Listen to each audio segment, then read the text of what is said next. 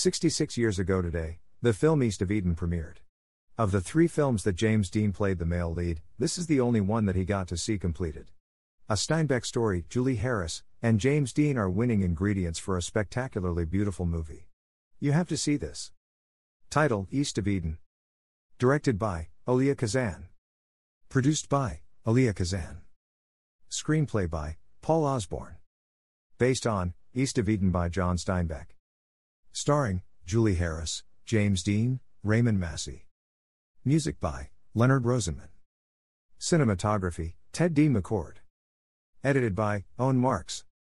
Production Company Warner Brothers. Distributed by Warner Brothers. Release date April 10, 1955. Running time 117 minutes. Box office $5 million. Academy Award for Best Actress in a Supporting Role, Jo Van Fleet. Golden Globe Award for Best Motion Picture, Drama, Elia Kazan. Golden Globe, Special Achievement Award, given posthumously for Best Dramatic Actor, James Dean. Cannes Film Festival, Best Dramatic Film, Elia Kazan. The story is set in 1917, during World War I, in the central California coastal towns of Monterey and Salinas. Cal and Aaron are the young adult sons of a modestly successful farmer and wartime draft board chairman named Adam Trask. Adam is a deeply religious man. Cal is moody and embittered by his belief that his father loves only Aaron. The Trask family has a farm in the fertile Salinas Valley. Although both Cal and Aaron had long been led to believe that their mother had died and gone to heaven, the opening scene reveals that Cal has apparently come to realize that she is still alive, owning and running a successful brothel in nearby Monterey. After the father's idealistic plans for a long haul vegetable shipping business venture end in a loss of thousands of dollars, Cal decides to enter the bean growing business, as a way of recouping the money his father lost in the vegetable shipping venture. He knows that if the United States enters the war, the price of beans will skyrocket. Cal hopes this will finally earn him the love and respect of his father. He goes to his mother Kate to ask to borrow the capital he needs. She reluctantly lends him the $5,000.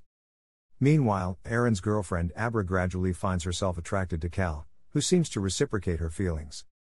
Cal's business goes quite well, and he decides to give the money to Adam at a surprise birthday party for his father, which he and Abra plan together. As the party gets underway, Aaron suddenly announces that he and Abra are engaged.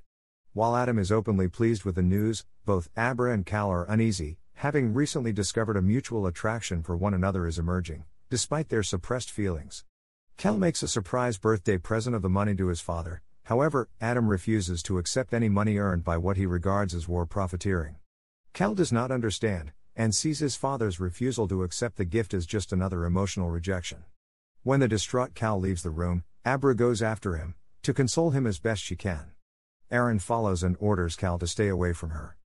In anger, Cal takes his brother to see their mother, then returns home alone. When his father demands to know where his brother is, Cal tells him.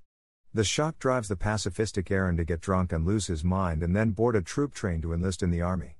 When Sam, the sheriff, brings the news, Adam rushes to the train station in a futile attempt to dissuade him. He fails and can only watch helplessly as his son steams away from him with his head out the rail car window maniacally laughing at him. The old man then suffers a stroke, which leaves him paralyzed and unable to communicate. Cal tries to talk to him, but gets no response and leaves the bedroom. Abra pleads with Adam to show Cal some affection before it is too late. She persuades Cal to go back into the room. When Cal makes his last bid for acceptance before leaving town, his father manages to speak. He tells his son to get rid of the annoying nurse and not to get anyone else, but to stay and take care of him himself. The film ends with Cal, alone, sitting by his father's bedside, the emotional chasm between the father and son apparently closing.